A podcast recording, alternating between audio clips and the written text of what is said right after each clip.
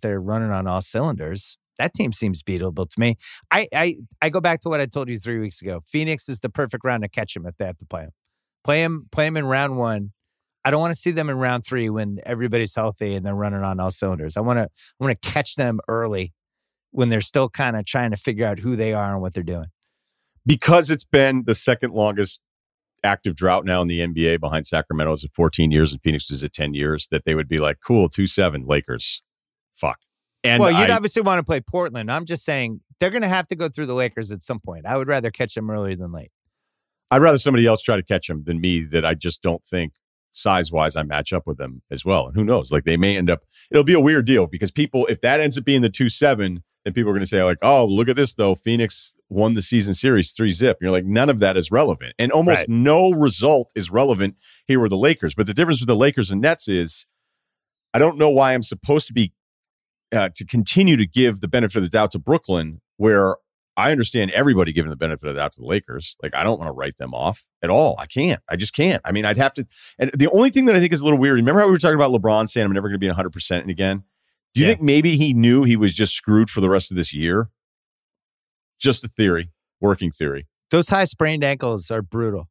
And they always say it's like four to six weeks, but it always seems like it lingers for more than that. And you talk about Brooklyn.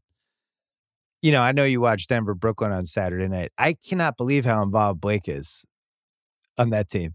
He was guarding Jokic all at crunch time. By the way, doing a good job. But I I don't have any confidence that that guy can make it through the next 10 weeks. He's had eight surgeries. The whole reason he became available as a buyout guy because his body was breaking down.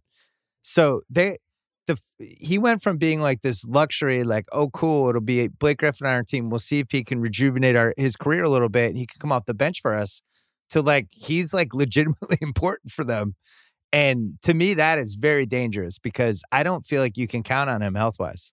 I hate to be a party pooper, but um, I just think that's the the amount that they're relying on him in these games is kind of shocking to me. Offensively, I can't believe anytime he goes to the basket or is posting up that anyone doubles him.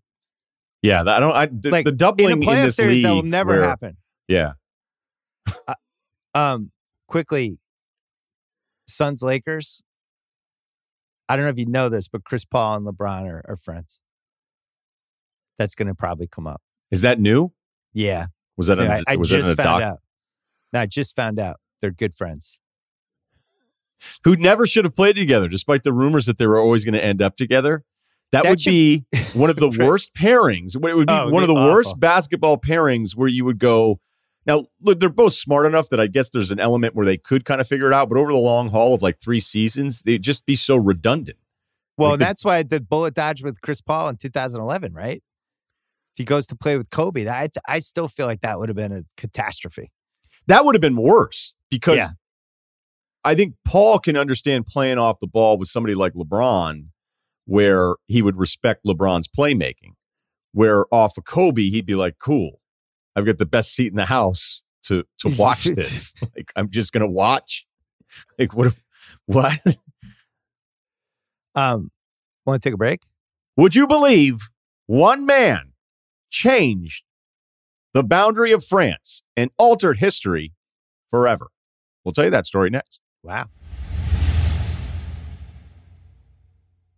Westbrook's on fire. The triple double record ties Oscar Robertson. Uh, NBA TV. It was it was